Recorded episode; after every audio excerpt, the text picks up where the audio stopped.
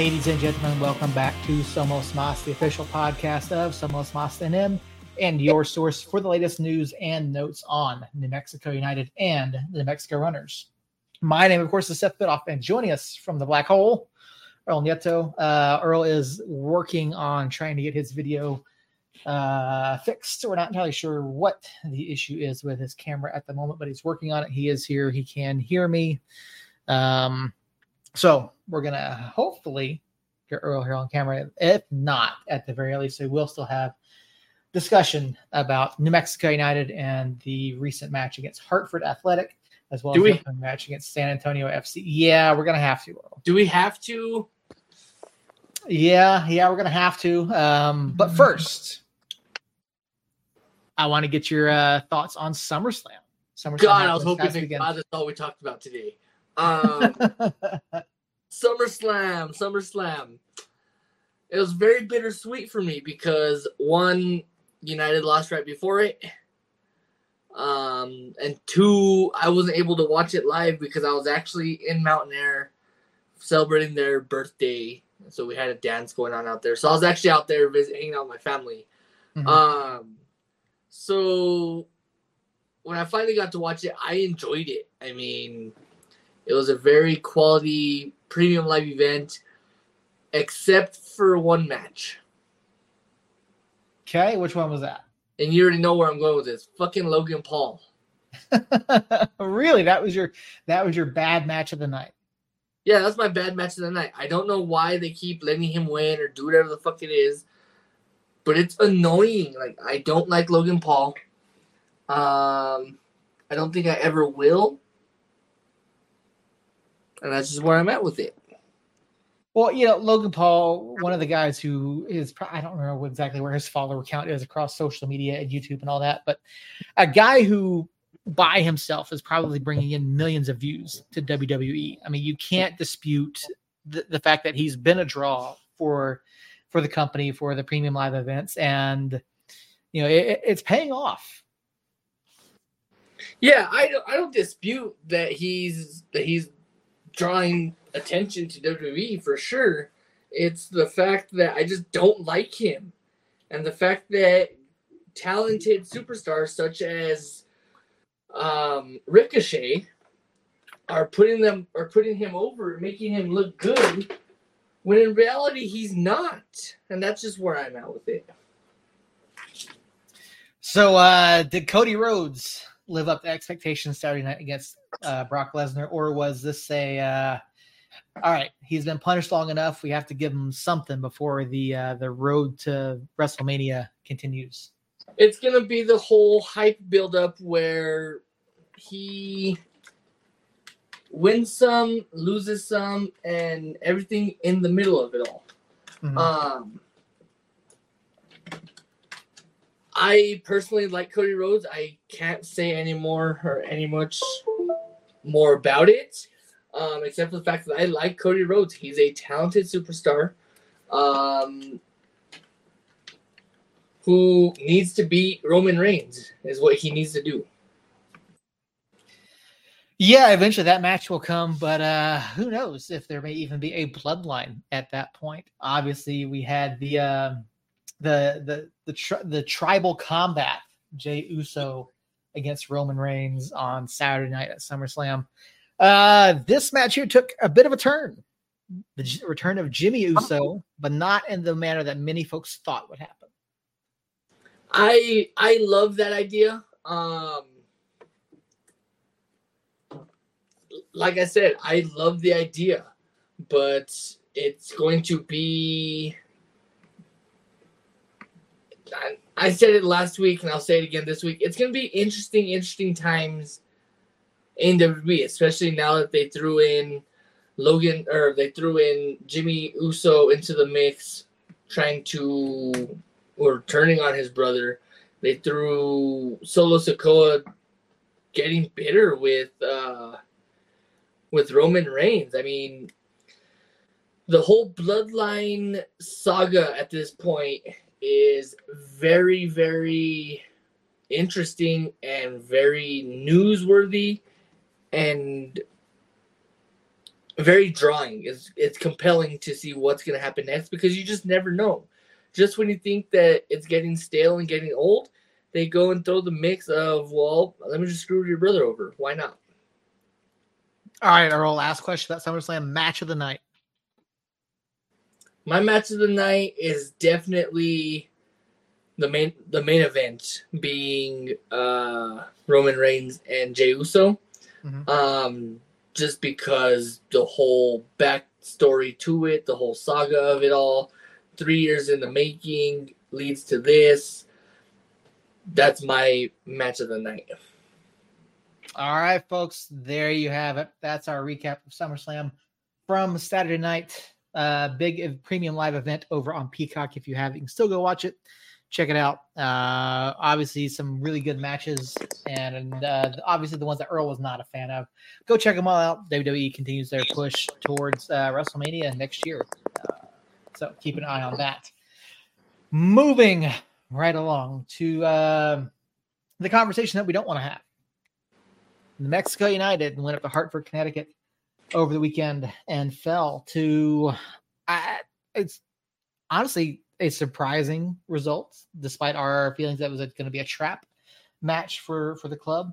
Went up to Hartford, fell two one to Hartford Athletic, and I mean, realistically, you look at this match and.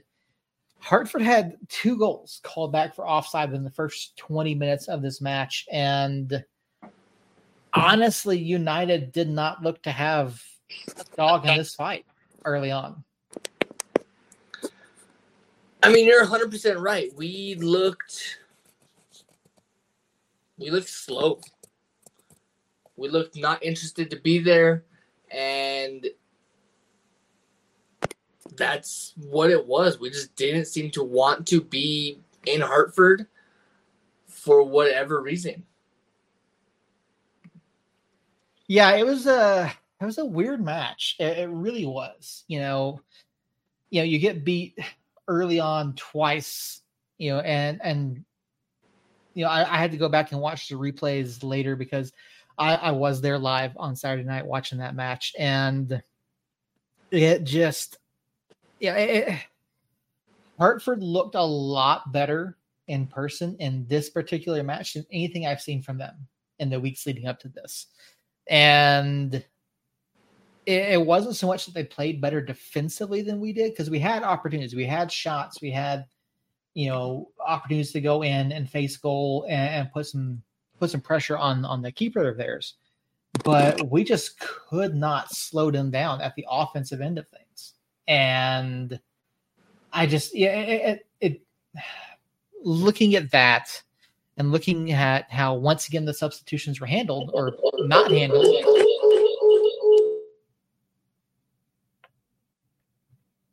One second, folks. Earl, are we good?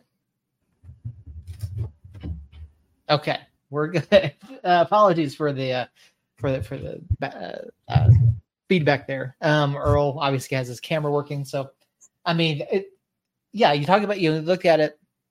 United getting beat by the pace uh, of Hartford, and it calls into question for the second week in a row the the use of subs or lack thereof. You know, again, no substitutions until the 75th minute after we'd already gone down two to one.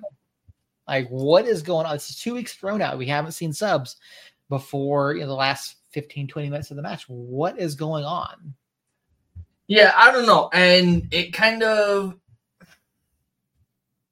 it draws shade to uh, Troy Lesesne's last year, where he didn't use many subs, didn't use a whole bunch of subs going into second halves of games when we could definitely win the matches. Um, so yeah, I I had the same question when I rewatched the match why the subs weren't used. Um, I I wish I had an answer. Mm-hmm. Yeah, I don't get it. Like, I, I, really don't. You look at the stats from Saturday night. We put uh, 19 goals, 19 shots. I'd say 19 shots, seven on frames. We forced seven saves out of that keeper on Saturday night.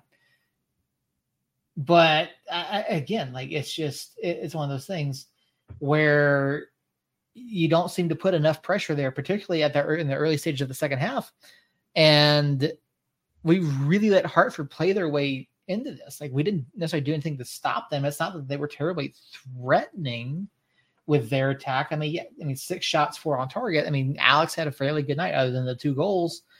But I mean, you look at how the how the defense played, and it was just poor. Putting you putting ourselves in that position, and and I just I this played up, this lived up to the to the trap game that we talked about it possibly being. Yeah, hundred percent. It was definitely the trap game that we didn't want it to be. We played down to their level, even though we have the talent to go. Um, and we, I mean, granted, we were up. That's actually more of a bitter sour note. Is we were up all the way until the 69th minute. Mm-hmm and then we let a 69th minute go in, and then a 72, the 72nd minute go in. I mean, we let two goals go in within two minutes, three minutes of each other. Mm-hmm. I don't know what kind of mental lapse we had, but even when we were down two to one, we still didn't look hungry to score. No, and, and, yeah, again, talk about those opportunities there early in the second half. I mean, you look at uh, you look at the chalkboard over on USLChampionship.com. I mean, we had two shots from the start of the second half until the 79th minute, give or take, 78th minute, 79th minute. And and that's not going to do it. That's not going to be good enough, you know. And then I mean, we put I don't even know how many shots. One, two, three, four, five, six, eight shots in the final, you know, 12 plus minutes of this. But yeah, it was just not a good showing at all. Again, lack of intensity, lack of uh, lack of aggression, and there's not, obviously there's I think there's two different meanings there to that. And defensively, I won't say that we looked lost, but we were definitely weren't tracking the runs well. We weren't keeping their forwards at, at bay. Um, it was just one of those nights. You know, uh, uh had I think at least he had one called back, and he scored in the 72nd. And you know, it's yeah, it, was just not not good. You know, and Makangila was killing us uh, with his pace. Uh, Torres was killing us. David, how you doing, David? We see Carl over in chat. Hopefully, you are doing well. Um, got a question for you guys later. I, I did I did think of that. I want to ask you guys something later, but yeah, it was. Uh, I was up there just watching. Like Hartford played a heck of a lot better in person, and you know the. I don't know. I, I just it, it's it's hard to put into words like how that performance was. And if you listen to what Pete said on Team Talk earlier this week, he basically said that you know have wearing that shield on your chest has got to be more mean more than what it seems to be essentially is what he said and so he said, you know, expects uh, some potential changes in the coming uh, few matches. Now, obviously, bees is still a couple weeks away, so it's not going to be that. But I just don't know. I, I you know, I, I, it really felt to me like we played down to Hartford on Saturday. Yeah, definitely, hundred percent. I feel the same way. Um, and like I said, I don't want to talk about it. Um, so can we talk about something else? What would you like to talk about, Earl? Can we talk about how El Paso lost four to four nil? we yeah we can we can do that. Uh, we can talk about how El Paso lost, and you know I I, I sent a text over to uh over to Harry on Saturday evening, and basically said you know we broke El Paso. I mean El Paso is winless since really uh, the match before us, but you know, we we ended their unbeaten run with uh, with their loss to us, and yeah, El Paso has been miserable in the week since. Their coach got or Clarhart, whatever his name is, got sent off. Yeah, I saw that. I saw he got sent off for uh one said descent and then the other one said foul. Well, I'm going, what foul did he you know did he commit there? So looking but, at USL, they have him uh picking up his first yellow in the third in the third minute of extra time first half. Mm-hmm. He picked up his second yellow like 90 in the seconds. Third minute, yeah, in the third minute of the first half. Yeah. Of the extra stoppage time first half. Yeah, I, I, don't. I, I was just talking shit. Um. So no, I mean, at the end of the day, it it sucks because we see the quality team that we have and the caliber team we have. I mean, we beat the best team in the league just mm-hmm. a couple weeks back. Handedly beat them. Not like a stoppage time late goal going in. No, we were up two to nil going into half. Mm-hmm. Or two nil going into half. Um and then a couple weeks later, we go we, we pull this kind of shenanigan where we it totally and David, I'm sorry if I say this, but we totally embarrassed ourselves against the worst team in the league.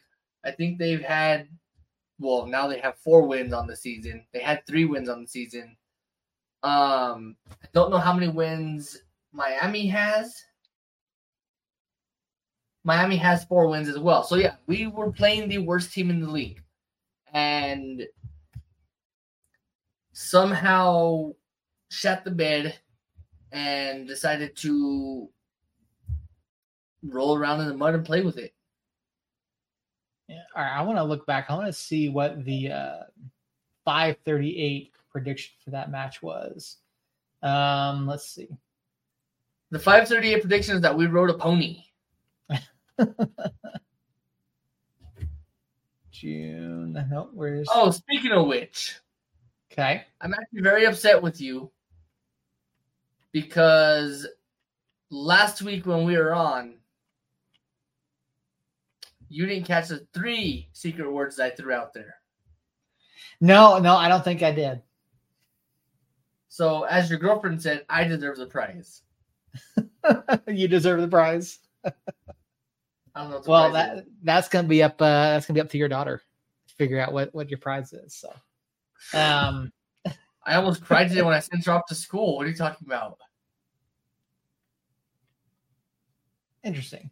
Okay, so 538, unless I'm missing it, they don't have last week's uh projections, which is odd, but um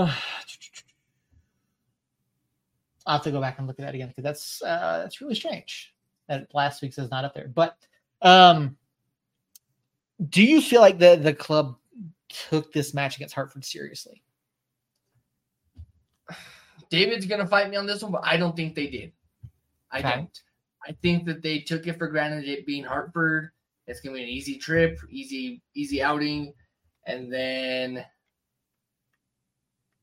surprise. We definitely got surprised and got handed to, and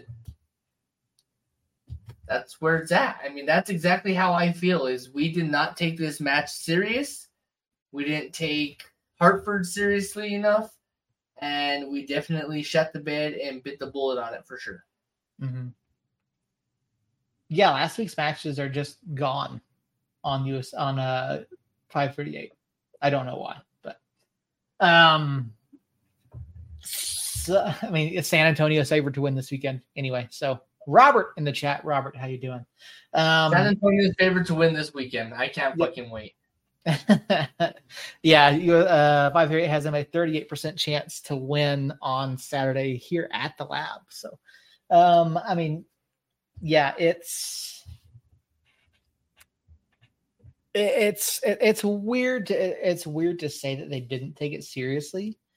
And that's not to say that they didn't prepare, they didn't train, they weren't, you know, in, in trying to in, install a game plan all week long ahead of the trip, but I mean, we talked about it last week.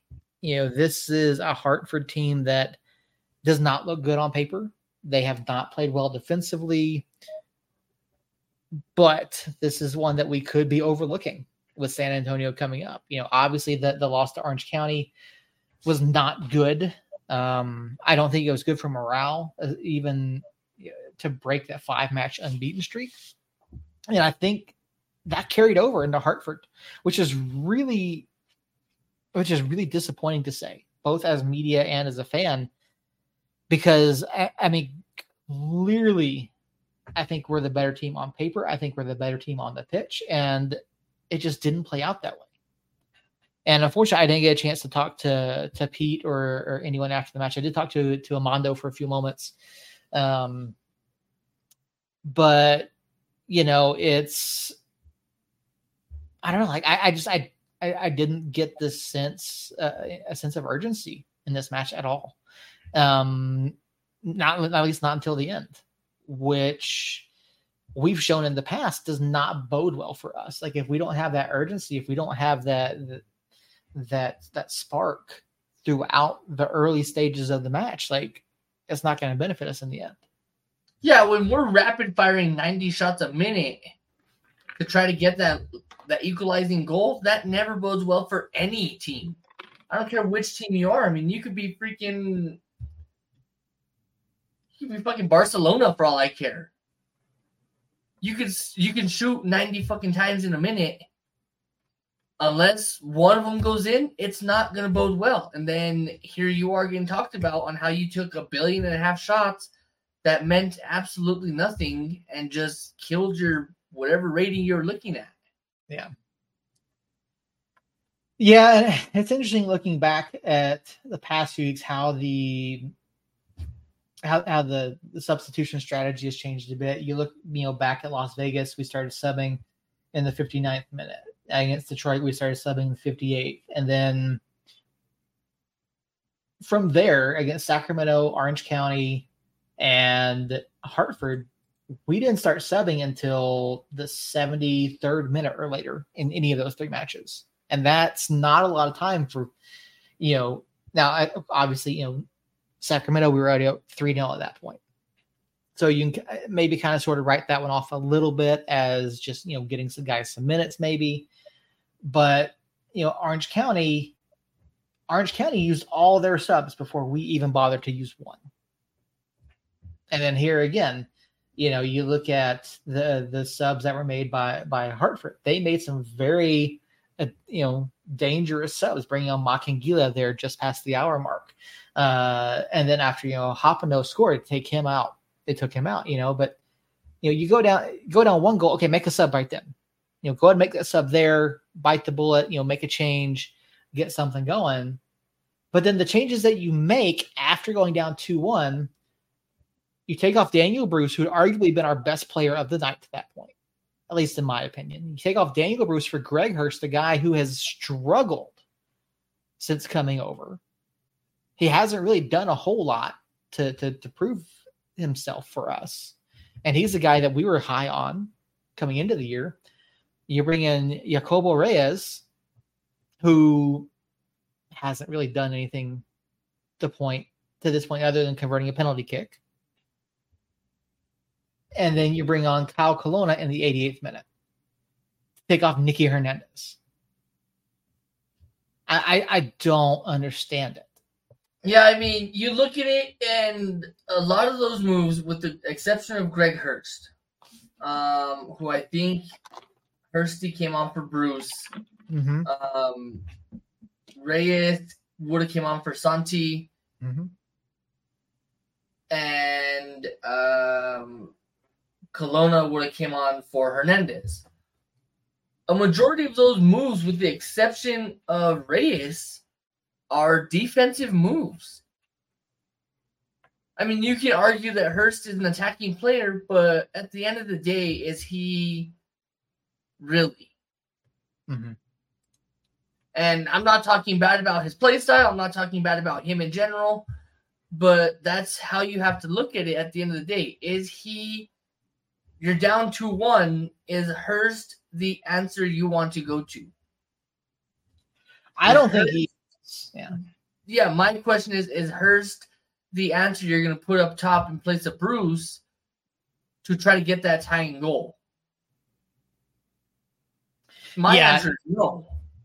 No, I agree with you. I, I again, I, am questioning the decision. I don't know why you bring Hurst on the situation when you need to force the action. You need to force the ball into the area. You need guys who can make up, who can take shots and make opportunities happen.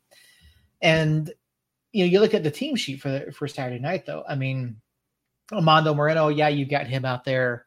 You had Isaac Zuleta on the on the bench, Austin Yearwood, you know, Milo Garvanian on the be- on the bench. So I mean, really, you're attacking op- the only attacking options you had available were Zuleta, Hurst, and Reyes.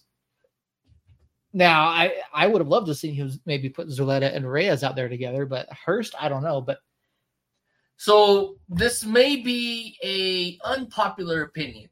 Mm-hmm. Um, and good thing I'm not a corporate shill tonight. I don't have my my United patch on, so I can say whatever, whatever the hell I want tonight. Um, unpopular opinion is the Brucey project was nice, but teams have now figured it out. It's now time to change something up. I don't care what you change, but you have to change your underwear from the Brucey project. When you wore the underwear enough times, holes begin to wear begin to happen. Um, and that's where we're at. There are now holes in that Brucey project to where teams know how to exploit it. Move Brucey down to attacking mid. That way he's still in the attack and plug someone else up there. Maybe you plug maybe you plug Hursty up there. That's uh that's an interesting that's an interesting idea. Um Robert in the chat. Uh Nicky Hernandez of the Beast absolutely is. Nicky had, had another really good night on Saturday night. Um in terms of dealing with Brucey, I the, the thing about about Brucey is he he is very dynamic in that forward role. He's a guy that can get in behind. He can create some opportunities. He can drift out wide and play the ball in because you know obviously from playing you know four years under Troy and Zach, you know playing that wingback role and you know whipping the ball in from the outside, he can absolutely do that. So I think he has um, a lot of good things. So putting him as like a cam, I don't think is the, is the right answer. But again, I don't think you can leave him as a lone striker without someone up there to support him. Now, and that's exactly what I mean. I mean, the definition of insanity is doing the same thing over and over again and expecting a different result. This is now our second loss in a row mm-hmm. where we've had Brucey up top. At some point, something has to change. The only change that happened was a forced change because of a crazy idea that Sam Hamilton had where he picked himself up a red. So you, you say two losses in a row with Brucey up top. Time for a change. But before that, we were five unbeaten with Brucey up top. Okay. Don't so fix not, don't fix what's not broken. don't okay. No um, fix what's not broken. So if, if, it was working, if it was if it was working with Brucey for five matches, we're getting results. We're exactly. so if it's working, don't break it. Don't okay. change it if it's working. But it's obvious. I mean, you you lose to Orange County. Okay, cool. You don't really have to worry about a change or worry about that. But then you lose to Hartford Athletic, the worst team in the league you now have to sit down and look in the mirror and say, what can we change? Do you think a better option would have been to have some different atta- attacking options on the bench? I mean, the attacking options that we have are part time Greg Hurst Jacobo Reyes, and Zuleta. Mm-hmm. Two guys who are largely unproven for us, and well, I guess you could say three. You know, because again, again, Hurst has not lived up to the expectation that we thought we would see this year. Um, let me ask you this, Earl. With these being the only three attacking options we had on the bench, do you think that not having Sam Hamilton on the field made a difference in this game? Absolutely not. Okay, so you so you don't think that having Sam here uh, Saturday night would have made a difference? No, because our defense wasn't. Which yeah, this is gonna sound asinine and crazy. Um, our defense wasn't the problem. Yeah, we gave up two goals, but it wasn't mental lapses on the defensive goals that were breakaway goals that turn into one on ones. I think the second goal with uh, uh, who the hell scored the second goal? Who scored the second? Hopino got the second. Makangila got the first. So yeah, the first goal was with Makangila. I think there was one of the United players there. So he had the speed, he had the pace on us, and that's what beat us. It wasn't mental lapses or anything like that on our defensive side.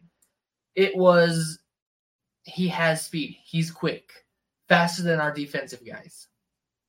Um, we were lucky to have one person back there to try to help out, but even then, I mean, if you have a clear shot on goal, I'm gonna take it. Yeah, I mean, nobody stepped up. Nobody stepped up to challenge. I mean, Brucey is kind of running back, trying to get in front of him, but like none of the defenders stepped up. You see, like Amando kind of sitting off to the side, like raising his hands, like what's going on. But we got six guys on the box, and Makangila just standing there by himself. Yeah. So it's not a defensive lap; it's a Makangila got free and got one on us. That's what it was. And then as soon as they saw that and exploited that, cool. Let's let's do that again. That was fun. And yeah. Robert, um, the over under on my light bulb, it's only a 90 watt, but it's LED, so that's what makes it bright. I mean, obviously, it's so while the, the defense wasn't the issue for most of the night, um, you know, you look at you look at the goal.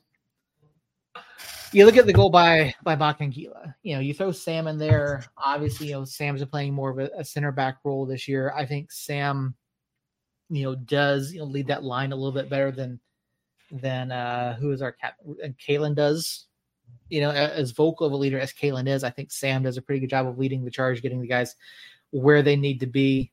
Um, and, and so I think Sam sees that, and you know, rightly or wrongly, I think he actually makes that step up. Um, you know, to, to try to break down that the Makangila attempt. And then you look at the, the second goal by, you know, by Hopino. I mean, ball over the top, and he's Hopino just, you know, he's between two defenders, and Alex actually gets a hand to that ball. So, you know, it, eh, I think Sam would have made a difference here. That's why I, I still have, continue to have an issue with with the foul that he that well both fouls that he gave up against Orange County. So I mean, it'll be nice to have him back against San Antonio, but I mean, we just yeah, we just we lacked drive, we lacked intensity, we lacked um that, that killer instinct on Saturday. So the 12th minute when we scored, or 13th minute when we scored, mm-hmm. We were fierce. We were sending cross after cross after cross. Yeah, they weren't going in at first, but you're spreading apart the defense to make it happen. Mm-hmm. After that goal, we shut it down. We said, eh, you know what? We had one goal. That should be enough we didn't look hungry to go find the second one. Yeah, and again, that, that's something we talked on earlier. You know, you look at the the number of attempts that were made. You know, after the second goal was called back, uh, for for Hartford. Then up until about the 73rd, 73rd, 75th minute. Yeah, I mean it's it's really quite disappointing. You know, you look at that goal there. Yeah, I think we had five shots, six shots after that, all of which yeah. were saved for the most part. So yeah, it was not enough. And then again, start of the second half, you go, you know, thir- almost 30 minutes with two shots. So yeah, not good enough offensively, not enough spark. They're coming out of the second half. And so yeah, we look just... at the 80s. So starting at the 80, 87th minute, mm-hmm. this is, and it's just going back to what we are talking about where we're shooting panic shots. 87th minute, Justin Portillo, right footed shot, blocked. 87th minute, Sergio Rivas, right footed shot, blocked.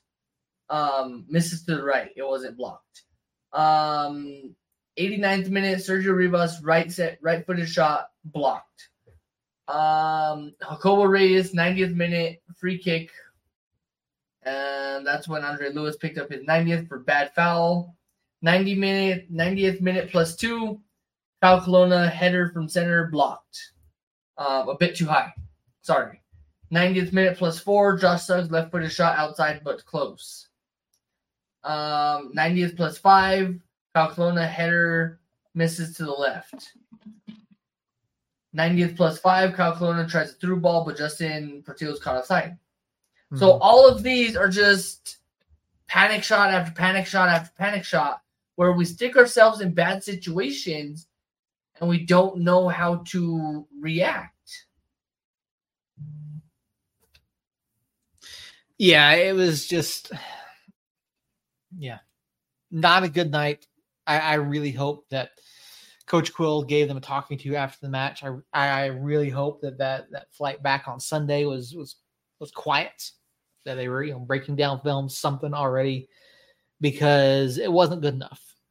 It wasn't good enough against Orange County. It wasn't good enough against Hartford, a team that we should have beaten. Really, really, we should have beaten both of these teams these past two weekends. Um, and it does not give me a lot of hope coming into this weekend against San Antonio FC, who are coming to the lab. Obviously, Robert's in the chat. I don't know if Harry's been tuning in or not here this evening, but I, I know Harry's coming up. Robert's coming up. I'm going to try to make some plans with Robert. I know he sent me sent us a DM earlier. Robert, I'll get back to you here uh, as soon as I figure out what exactly I'm doing tomorrow night. Um, but you know, San Antonio comes in, uh, one of the best teams in the West as they have been all season long. And you know they've got uh, they just re-signed Santiago Patino. They they they've won four out of five. They're honestly one of the hottest teams in the league right now. Um, I mean, arguably you could see Oakland Roots are right there with them, uh, potentially San Diego as well. But um, yeah, I, I, don't have high hopes for San Antonio th- this weekend.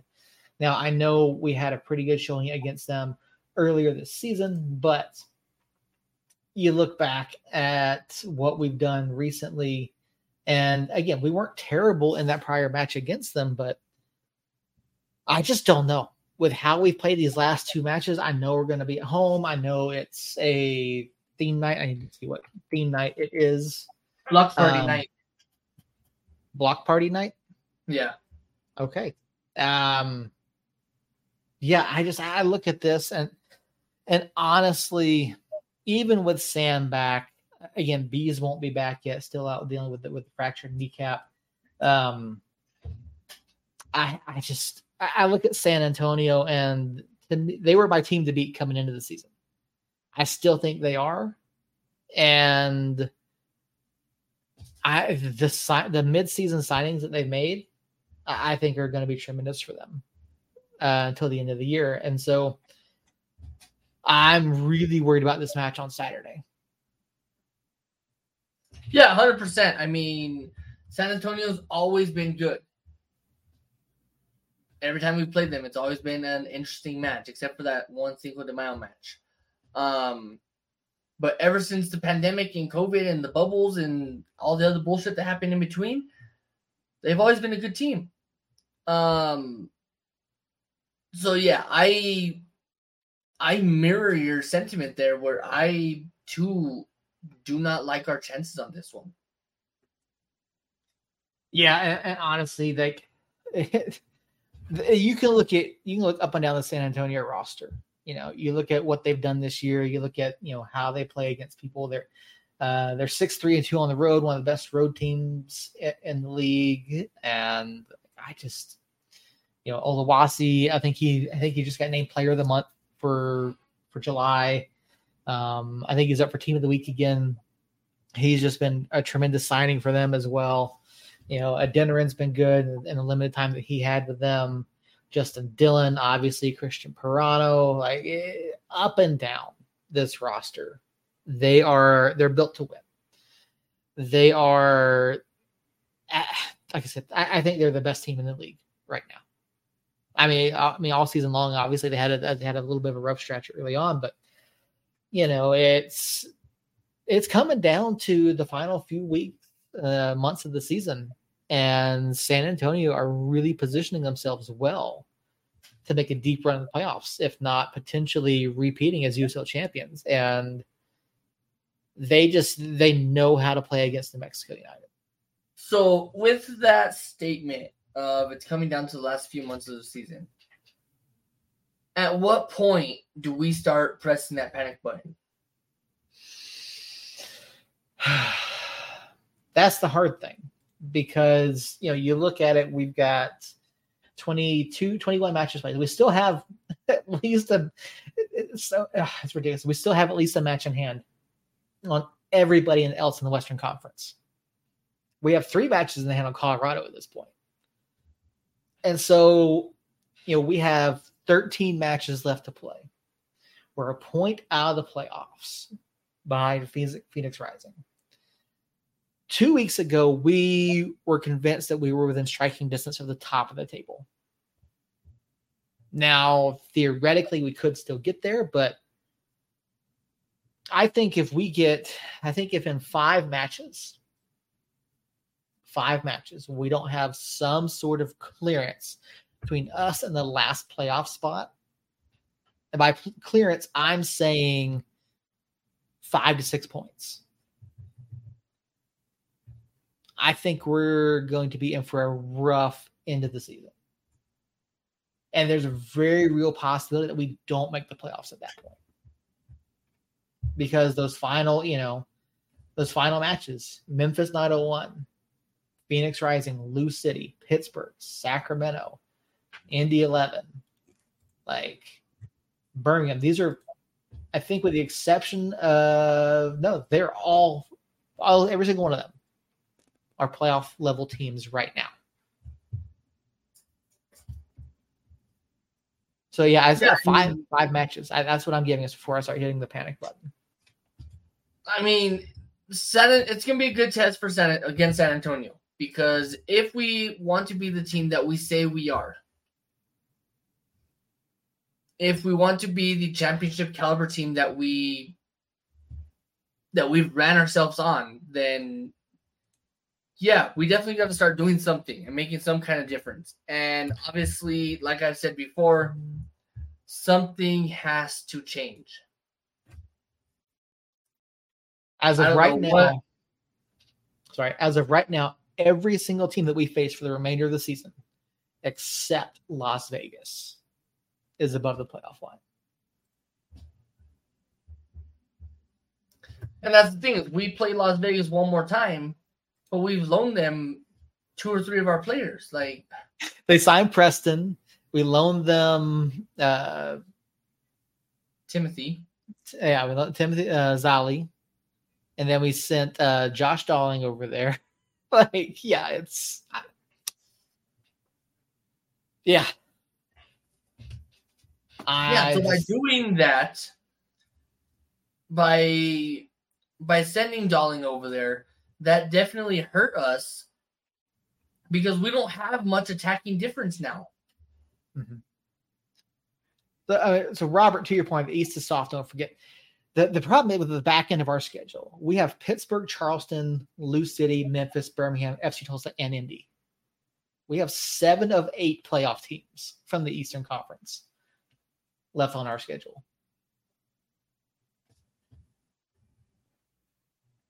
So, yeah, I, am not sold on you know I'm not sold on our ability to to walk away from those matches.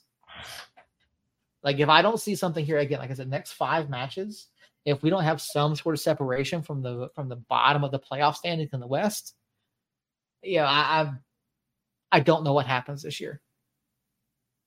I don't think we make the playoffs. And coming into the year, that was that was a for, it was a foregone conclusion that we make the playoffs. That based on our predictions, that's what we thought was going to happen. So let's cut to the chase. What's your prediction? Pain. Like I know you've been beating around the bush because you don't want to give it. What's your prediction? Uh I, I don't like this game. I don't like this. I don't like us coming into this matchup with San Antonio with two losses in a row. If we come in with you know with you know five wins out of seven, I think where I'm gonna I feel better about this. Three one San Antonio.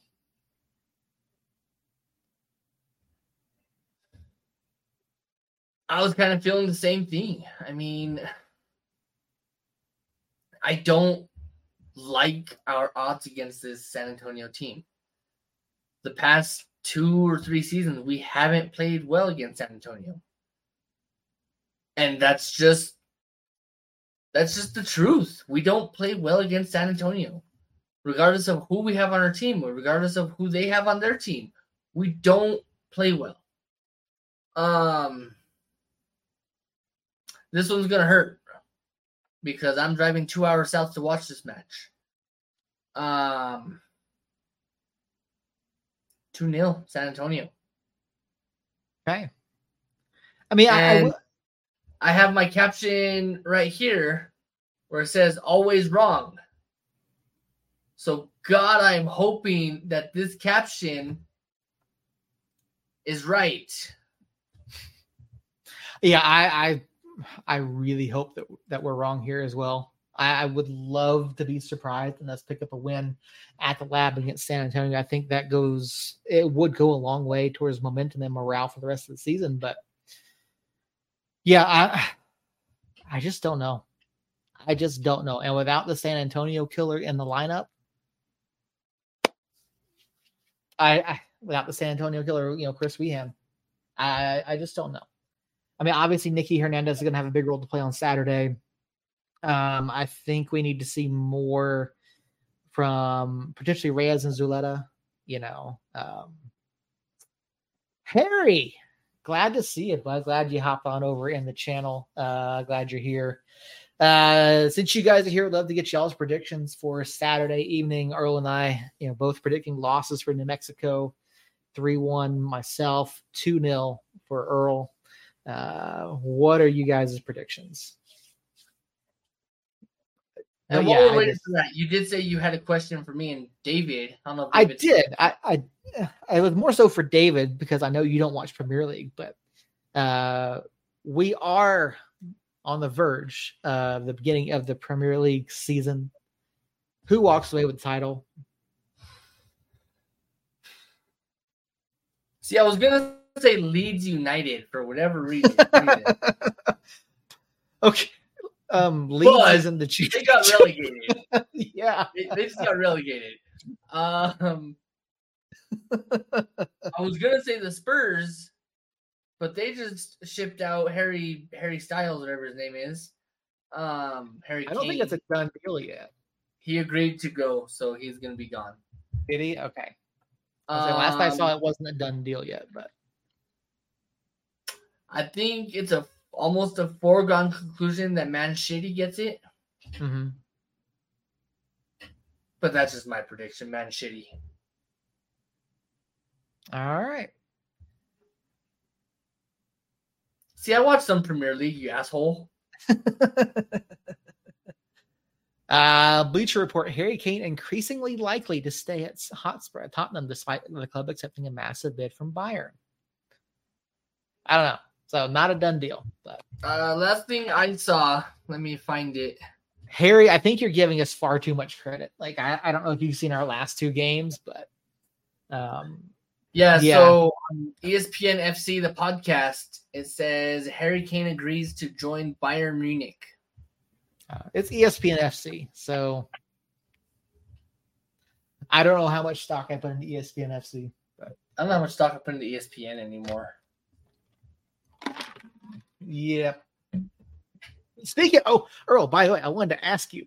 Um, and it's something we don't typically talk about here on the show, but college football has been has had a wild and wacky offseason. Apparently the uh the Pac 10, Pac 12 down to Yeah. 14.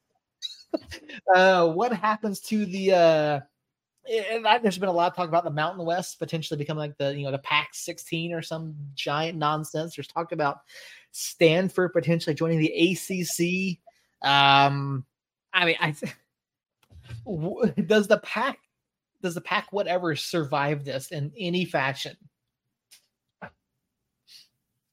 No, not a chance. Okay. Um, you lost your biggest team in Oregon hmm to the Big Ten, who are now the Big Sixteen. Um, I, I, I don't know if I would say biggest team. I would say best team at this point. I mean that's their biggest team too. I mean they're the team that's most successful. They're the team that that does everything every does something every year. Um, I personally I'm an Oregon fan. Um, Oh, that's that's why. Okay. No, say, here's so here's arguably USC is the biggest team out of the pack. I'm a huge Oregon fan, not because of Chip Kelly or not because of fucking Marcus Mariota or anyone like that. Um, Robert, go to bed. It's past your bedtime. Um, I'm a huge Oregon fan because of their fucking jerseys. Hmm. That's it. Um, in real life, though, I'm actually an Ohio State fan. Um, so all these teams joining the Big Ten kind of pisses me off because that's more competition for for Ohio State. Um, and it's bad enough that we have to play fucking Michigan every year. Um, but and honestly, I don't think the Pac-12 survives this, and I think they start disbanding it and putting them into different teams, such as Mountain West, Sun Belt. Um, I don't know where USC goes because they are too good of a team to be in either of those divisions, either of those conferences. Yeah, the Mountain West Pack, and apparently, you know, San, obviously, you know, I think all of this started with San Diego State trying to get out of the Mountain West, go to the Pac-10, Pac-12, Do you blame them though? No, I don't blame them, but they went about it completely wrong without invitations from either the Pac or the Big Big East, Big Twelve, whatever they were supposed to uh, got in. They were another potentially invited uh, conference, but yeah, it's it's a mess. Apparently, they stepped in and tried to have create another end round and you know convince like five other schools to leave the Mountain West and go back out to the Pac-10. Like it, it's a mess. Like I don't know what happens with this. I I, conference realignment is just it's insane. It really is, and like I get it, and because you know the the pack obviously hadn't even secured a, a TV rights deal, which apparently they were about to announce the TV rights deal, and then everything imploded. So I don't know. So with that, now that we're on uh on college football bullshit, who is your pick to win the Heisman? Reggie Bush. You're fucking stupid. I honestly don't know. My my if I had to pick, Come on, Mr. USC. That's my pick. um